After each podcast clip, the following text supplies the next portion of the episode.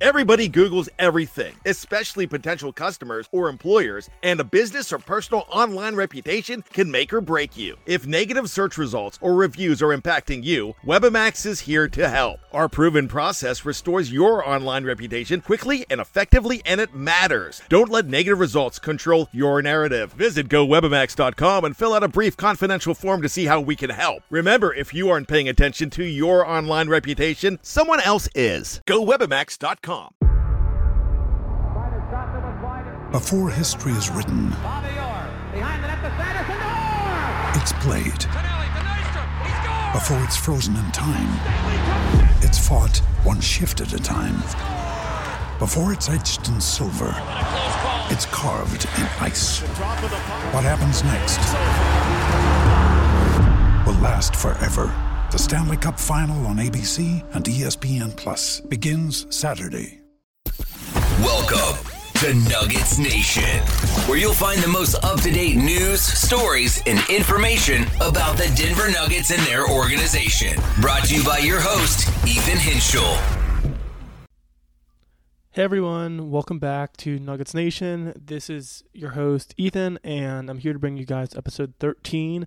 Pretty cool news I got to announce that I will be recording every episode from here on out and publishing them to YouTube. So, for those who like to watch podcasts visually, that will be an option for you. And those who enjoy just hearing me, that will also still be an option as I will continue to upload to Apple, Spotify, and plenty of other platforms too.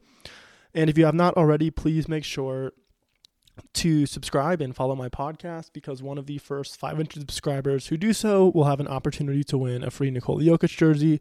I'll ship on my dime, so all you have to do is subscribe and follow. In this podcast today, I really want to highlight and preview the Denver Nuggets' upcoming game against the Utah Jazz. This episode is going to come out on Wednesday, so the day of the game, and I'm recording on Tuesday night. In the past five games, Utah is four and one, so they've been playing really well as of recent so this is going to be a tough game for the Denver Nuggets on the road. I know I kind of mentioned in my podcast that released today or yesterday for you guys when you'll hear it, um, is that the Utah Jazz should be a win for the Nuggets, and it still should be a win for the Denver Nuggets playing against the Utah Jazz, even though it's on the road, even though the Utah Jazz are playing really well lately. Denver is the better team. They are the more talented team, and that should show in this game if the Denver Nuggets execute and play to their ability. But but before I break down that, there's a few things that are first important to acknowledge and note that Utah has beat some really good teams as of late. They beat Milwaukee and Philly on the road, which is incredibly impressive, and they lost to the Celtics on the road. So it's a really good road trip. You beat three, you beat two of the three best Eastern Conference teams in the league so far this year, and the Celtics have yet to lose to anyone at home. So they're just following that pattern, really typical. Then Utah also beat Dallas and Detroit at home in a really dominant fashion, so that brings them to four and one in their past five. And as I mentioned earlier, the Utah Jazz are playing really well with a lot of confidence lately, especially at home. So the Nuggets are going to need to get off to a fast start in tonight's game. And in order for the Nuggets to do that, there's a few things that they have to capitalize on first. The first is that Jokic is going to have to establish dominance inside the paint because Utah does not have the best defense. They allow, I believe, 118 points a game on average, and their two starting big men are Lauri Markkanen and, John Collins. And neither one of those players are known as great defenders. They're both very talented offensive players, especially Lauri Markkanen. But Jokic is going to have to establish dominance in the paint as well as Aaron Gordon and just establishing a rebounding presence on the offensive glass as well as the defensive glass, making sure that they don't get any second chances because the Utah Jazz love to attempt three point shots. And this is a game where Utah is really just going to shoot the ball a lot. So you need to close out on those three point shooters.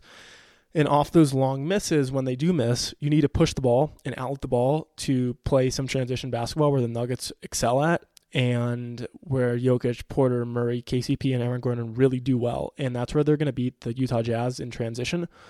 So, and then in terms of their half court offense, the Nuggets just need to execute. And their execution is going to look familiar to Nuggets fans who have been following the team so far this year. And it's going to be a pick and roll with Jamal Murray and Nikola Jokic and just breaking down their defense. Because at the end of the day, the Nuggets, as I mentioned earlier, have the more talented team here. They're the better coach team, more experienced, all the above. And this is a bit of a trap game for the Nuggets, frankly. They're on the road on national TV Utah's playing well, so it's going to be a tough game. Um, I don't know what the line is off the top of my head, but I can check and I'll say it at the end of this podcast episode. But Utah's good. John Collins and Lauri Markkanen are really good scorers, as well as Collin Sexton. So they have three out of their five starters are good scorers, prolific scorers, and they have multiple bench pieces that are steadily improving as the season goes on, too. And one of those players in particular is Jordan Clarkson. Jordan Clarkson is someone the Nuggets may look to acquire at the trade deadline. I don't know how his contract will work because he does get paid a good amount of money. And I don't know if the Nuggets can work that into their salary cap situation, especially with Vlatko Cancar. Um, I believe being filed on the disabled players list, meaning they will get back his salary that he was due to earn and can use it on another player. However, that amount of salary that they will receive back, I don't think will equate to Jordan Clarkson's salary. So if the Nuggets were to attempt to acquire Jordan Clarkson, which they might, they would have to do some maneuvering, and I don't really know how it would look like. They might have to involve Reggie Jackson, which might be a bit of a disappointment to some fans, including myself, considering what Reggie has provided for the team this year. But I don't want to jump too far ahead as it's still only January 9th right now, and there's a lot of season to go before the trade deadline. But it's important to acknowledge that Lauri Markkanen is going to be a tough mismatch for Aaron Gordon, especially in terms of height, not in terms of muscle mass, but in terms of height. Lauri Markkanen is a seven footer who can shoot the ball really well from three pointer. He's averaging 23.5 points a game this year, 8.6 rebounds a game on 48.9% from th- from the two, and th- shooting 38.6 from three, as well as 85.5 from the line. So he's all around an elite shooter. He won Most Improved Player last year. Lauri Markkanen also was an All Star last year, and he's probably on pace to be an All Star this year again. So, not much has changed in terms of his. I w- I don't want to say dominance, but in terms of his good play and just overall improvement. And he's a really good player for the Utah Jazz. And John Collins is also playing well. He's averaging 14 points, just under eight rebounds a game, shooting just over 49% from the field, just over 37% from three, so once again, there are two big men, Lauri Markkanen and John Collins, are shooting the ball really well from two, and they're also shooting the ball pretty really well from three. And they're going to score points. The Utah Jazz, it's going to be on the Nuggets to play good defense, especially in the half court, and they really got to get out on those three point shooters and close out. Because if they don't, it's going to get ugly. I have a feeling because, as I said, Utah loves to shoot the three ball, and especially if those two guys are hitting the three, it's tough because the Nuggets don't necessarily just want to play an up and down game of just like bucket to bucket. They want to involve some defense and some rhythm.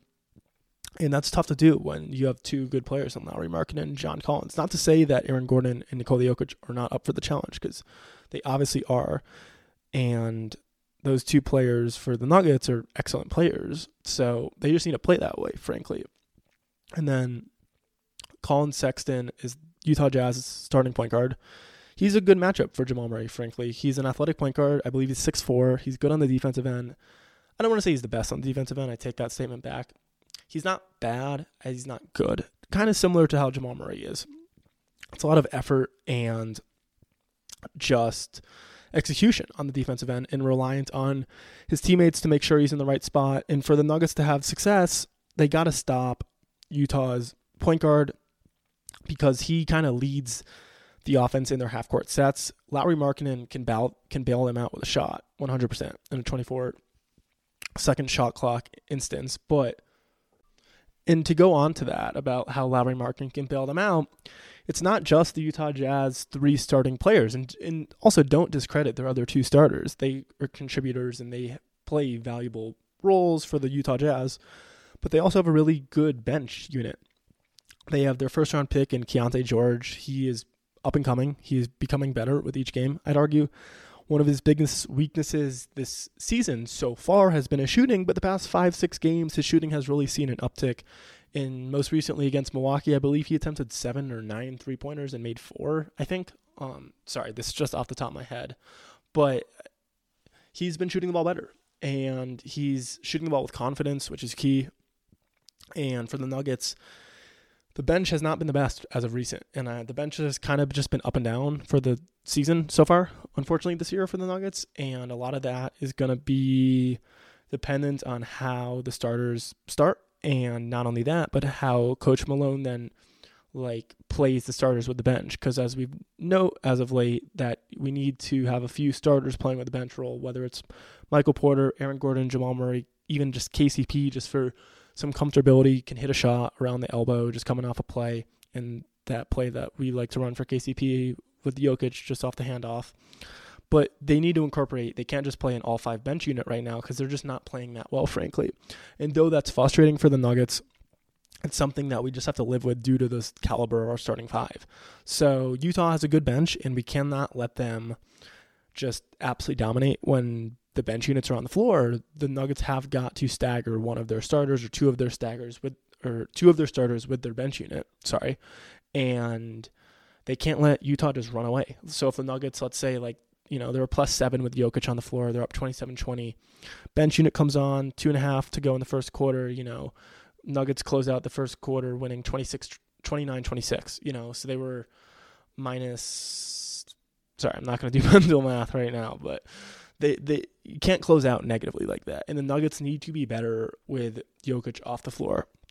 And I know this has been a talking point probably for years about the Denver Nuggets, but and it's the same thing with Steph Curry and Giannis and Joel Embiid. Your star players, they come off the floor, the team hurts because the, value that they bring offensively and even defensively. Just knowing that Jokic is kind of the anchor defensively, and though he's not the best defender, he knows where to be. He plays smart defense. Playing smart defense and playing good defense are two separate things. But if you're a poor defender and you know how to play smart defense, you can become a all right defender and suitable and that is kind of what Jokic has become. And I don't even want to say he's just an average defender. I would I would like to believe that he's an above average defender, frankly, and that is going to play a role as we saw in the spring in the playoff run. And Utah Jazz are better than their record indicates. I think that's kind of the message I've been trying to send as I've been recording this podcast is that don't underestimate the Utah Jazz. They're an up and coming team. They have a smart front office. They have acquired a lot of draft picks for this upcoming this coming year's draft as well as for the future. And they have a good backup in Walker Kessler for Lauri Markkanen and John Collins to come off the bench. And Walker Kessler is a really good defender. He's really versatile. He's athletic on the defensive end.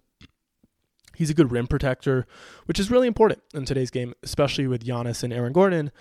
And Peyton Watson is going to have to play a big role for the Nuggets in today's game, or tomorrow's game, sorry. And sorry, I keep saying today because this podcast is going to be released on Wednesday, January 10th. So a piece of me wants to say today because it's going to be released on January 10th, which is the day of the game, but I'm recording here on January 9th. So I apologize for the little confusion there. But just to go back to what I was saying, uh, Peyton Watson is going to need to have a big game, especially off the bench because if one of the Nuggets starters gets in foul trouble, or even regardless, if they don't get in foul trouble, Peyton Watson has got to continue his good stretch as of late. And the Nuggets are also going to be looking to seek some bench contributions, whether it's from Christian Braun. Julian Strawther is going to be out for his third straight game with some right knee soreness, which is unfortunate. Hopefully, he will be back for the Nuggets homestand, the two game homestand starting Friday or he'll be back at the worst case scenario, hopefully for their five game road trip, which they will for sure need him. And Julian's a good bench scorer right now, though his defense isn't the best. He has been providing a role for the team, and as his confidence continues to grow, I believe his trust with Malone is also going to grow. And I have high confidence and high faith in Julian Strawther. I know I had a whole episode about him. That's how high I was on the guy. And his preseason was excellent. And though that necessarily hasn't translated to the regular season, he hasn't necessarily been given the opportunity to let it translate, I would argue. He's been given a few instances, and in those few instances in an extended time play, he's done pretty well. Um, so it's really just about opportunity and the right situation.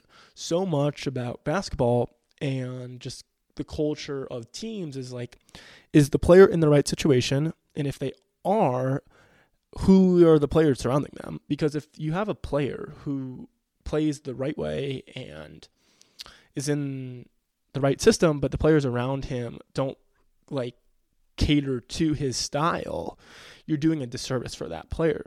And unfortunately, I believe that Lauri Markkanen is a really good player and a player that I don't know if he's a one, but but Lauri Markkanen is good enough as a focal piece for a team to build with. He is a talented player. He shoots the ball really well.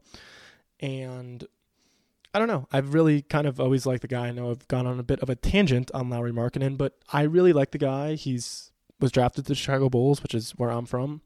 So it was easy guy to root for, being from Chicago. Um, but no, he's a really good player, and I don't think he's a one. I think he's a two for a team. Like he's a number two option, but I don't think he's got that superstar caliberness to him. But I could be wrong. He could continue to get better over the course of the next two, three years and prove us all wrong, as he kind of did, because he kind of looked like a bust in Chicago.